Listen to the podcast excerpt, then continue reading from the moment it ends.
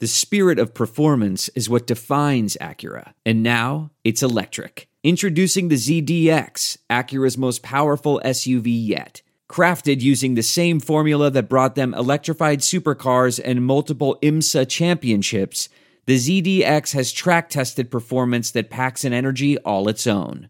Unlock the energy and order yours at Acura.com. Good evening and welcome to the Hoosier Huddle podcast. I'm Sammy Jacobs. Along with me is Alex Gleitman, who uh, is now at the Buckeye Huddle. But I, um, we were the Hoosier Huddle first. Um, Alex Gleitman he has uh, been around the Buckeyes, uh, helps cover Rutgers as well.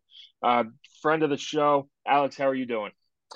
I'm good, Sammy. Thanks for having me on. Always fun uh, this week of the year to uh, to come on the show and talk a little Buckeyes Hoosiers with you.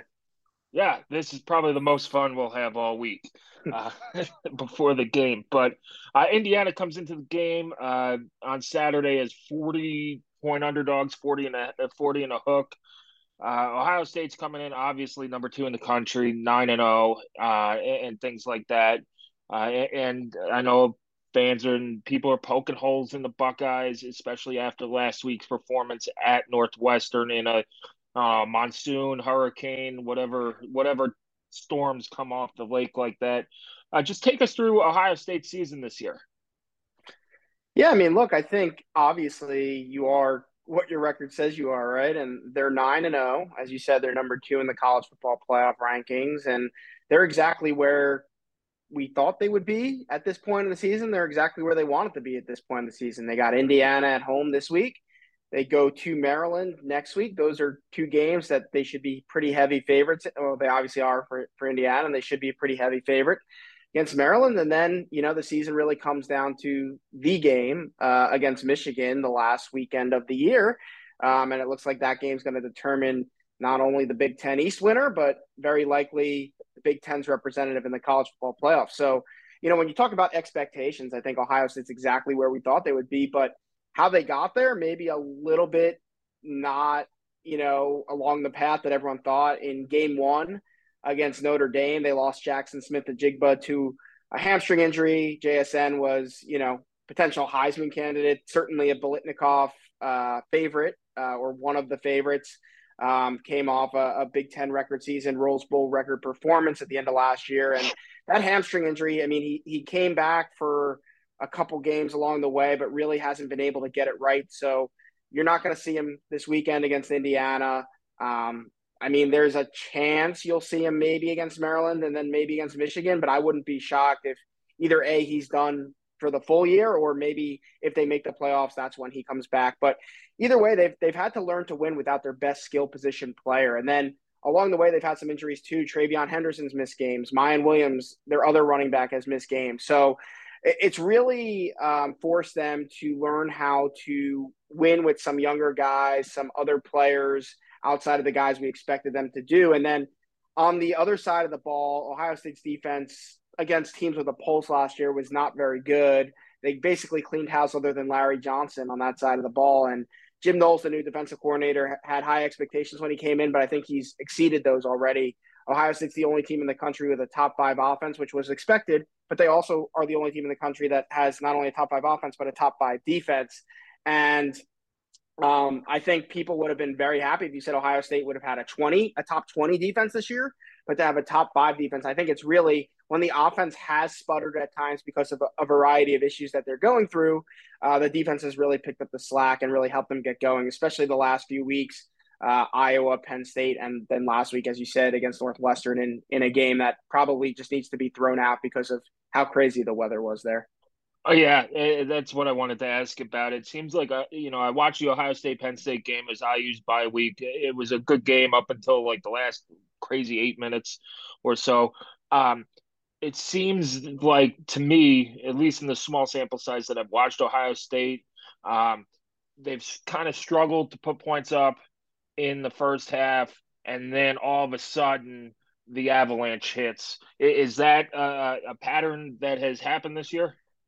At least the last few weeks. I mean, to me, I you know, is it our teams doing things like I know Iowa, for example, um, gave them a completely different look on defense than what they had seen you know, Iowa normally plays a, a cover two with the two high safeties, and they gave them a completely different look, playing cover zero, cover one, right? And that that that tinkered with what Ryan Day and Kevin Wilson had planned to do coming into the game, and it I thought it took them a little too long to adjust. Um, and, and then Penn State, I know, gave them a, a few different looks as well, and was was doing some things executionally to beat Ohio State. Um, and I thought it took them too long to adjust. So You know, is it me? Am I right that they're taking too long to adjust, or is Ohio State just so talented that they just eventually wear you down and and, and break through even when you are playing well against them? I don't know, but you are right to a point. And and even the Notre Dame game, you look at that game in the opener. I know they lost JSN and they were trying to to figure things out. They didn't have Julian Fleming in that game either, um, so they were really down a few few big time receivers unexpectedly, but you know, Notre Dame, I mean, that was one where they slow started and then, you know, kind of roared back um, later in the game. So I, I don't know. I, is it a trend? Is it is it just is it adjusting too late? Is it uh, is it just getting different things thrown at them, or or eventually just being able to be so good that they're wearing teams down? I, I don't know, but there is some sort of uh, pattern there, and I'm sure uh, they're trying to going to try and break that this week against Indiana a little bit. Yeah, I want to talk about the playoff a little bit. Uh, there's a chance that two Big Ten teams get in. Anything could happen. I mean, they're talking about like a four loss Alabama team could get in, whatever. Um, but should uh, Michigan uh, do the unthinkable and beat Ohio State in the shoe, would the Indiana win is not going to turn people's heads, but would it make the people who are looking at that resume if Ohio State beats Indiana? Is it back to like that early 90s, late 90s style points? Hey, they had that tough game against Northwestern, but that's now due to the weather uh, and things like that. Do you see Ohio State just putting pedal to the metal and, and not taking it off until you know it's triple zeros in the fourth quarter? I think it, I think if they can, it will be right. Like I think they certainly um, are going to try and yeah, kind of exert their will in the next two weeks. Really, if they could do it against Maryland as well, I think they're going to try and you know Ryan Day would never admit it, but I do think style points are certainly going to play a little bit of a factor. I don't think he'd ever admit this either, but I think they'd love to get C.J. Stroud a Heisman Trophy this year as well. And you know if they could, he obviously didn't have great stats last week, and you know I think if they could come in and let him throw for 400 plus plus yards and four plus touchdowns over the next two weeks. I think they're going to try to let him do that and and uh, and really get the team. I think it's more than anything just getting the team some confidence that they can do uh, uh what they want to do on offense for a full four quarters heading into that Michigan game. I think that's probably it more than anything. Yeah, uh, going back to that offense, a, a name that's familiar to Indiana fans, Marvin Harrison. Marvin Harrison Jr. is having a big time season. Uh, it seemed that anytime they need a play, he's the guy they go to. Um, eh, eh, you know, and you could put two, three guys on him. He still finds a way to get open. Um, just tell us a little bit about uh, Marvin Jr. Yeah, I mean, he's an incredible talent. Obviously, got to learn from one of the best to ever do it, as a lot of people listening who are Colts fans probably know. Um, you know, his dad, he, he is just he like his dad raised him the right way. Like he is a yes sir, no sir guy off the you know on and off the field. He is all about football. You know, just studying film in the weight room. How do I get better? And one of the big reasons, you know, they made a business decision to come to Ohio State. They felt that Brian Hartline, being a former player, um, you know, they just loved what you know what he brought to the table as far as being able to develop Junior and, you know, the proof is in the pudding right now. You're seeing him in year two just have an incredible year. Uh, teams are now starting to, Northwestern really started to, to double team him last week. And, um, I mean, he's the best, he's the best playmaker they have, as you said. 10 catches, like got 10 catches, 185 yards or something like that against Penn State. All 10 catches went for first downs. You almost wondered when they were struggling a little bit, like why they weren't throwing to him almost every single time because Penn State couldn't seem to stop it. And um, you know, he he's been absolutely incredible. Um, he's a Biletnikoff. He's going to be probably be a Biletnikoff finalist. Um, he not only catches for a ton of yards, but he catches a lot of touchdowns too. He's got a he's got a big frame, like a six three plus six four frame. Um, so in the red zone, he's very very good. Great hands, great route runner.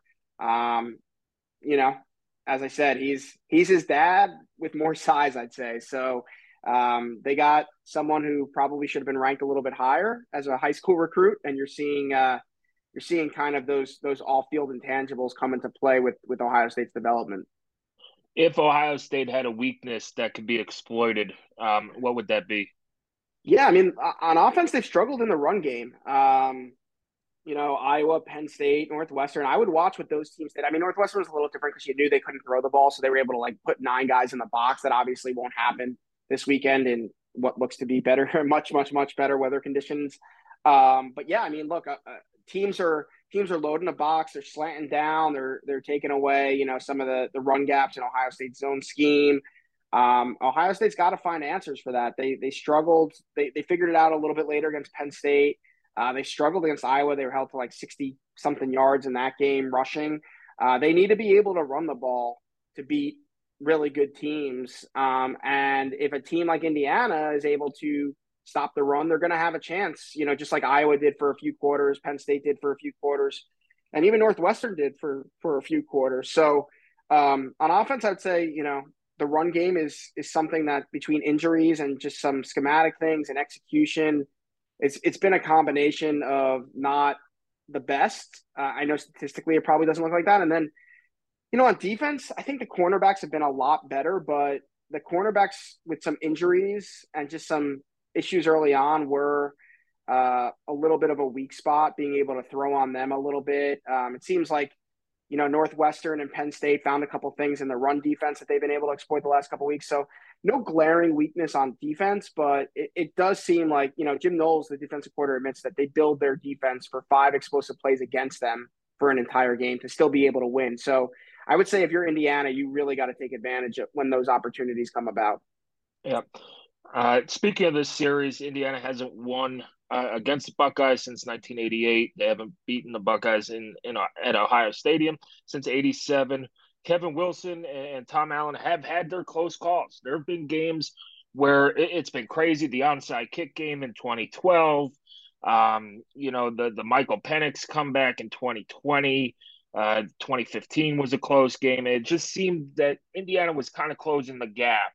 But the last couple years, that gap has widened. Uh, what do you see the difference? I know as an outsider on Indiana football, but what do you see the difference there? Is it totally that, you know, it, we know it's a talent gap. There, there's always going to be a talent gap uh, between IU and, and, Ohio State. But what what kept Indiana in those games? Um, you know, just you know, a decade ago, uh, to now that you know they lost in, in 2019 big. They lost last year uh, big at home uh, and this year 40 and a half point underdogs. You know what, what do you see where iu's not getting the job done and ohio state is?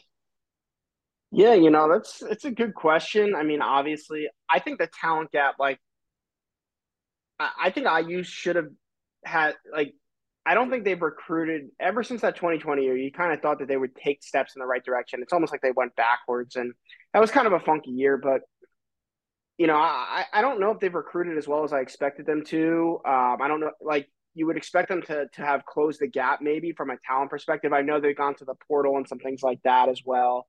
Um, you know, I think the talent gap has probably widened uh, over the last couple years. If if that you know explains things.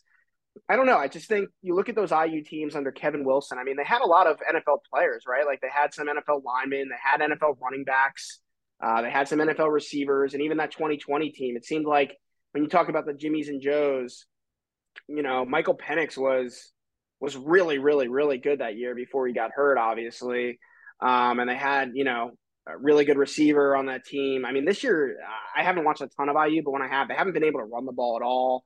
Their O line's not good. Their running backs aren't, you know, aren't good. You know, you, you don't have the guys that they used to have in that room. It seemed like almost like every year in those Kevin Wilson years where they were competing, like they would just be churning out a different NFL back every single year, right? Like Tevin Coleman, there was a few other guys. Jordan um, Howard.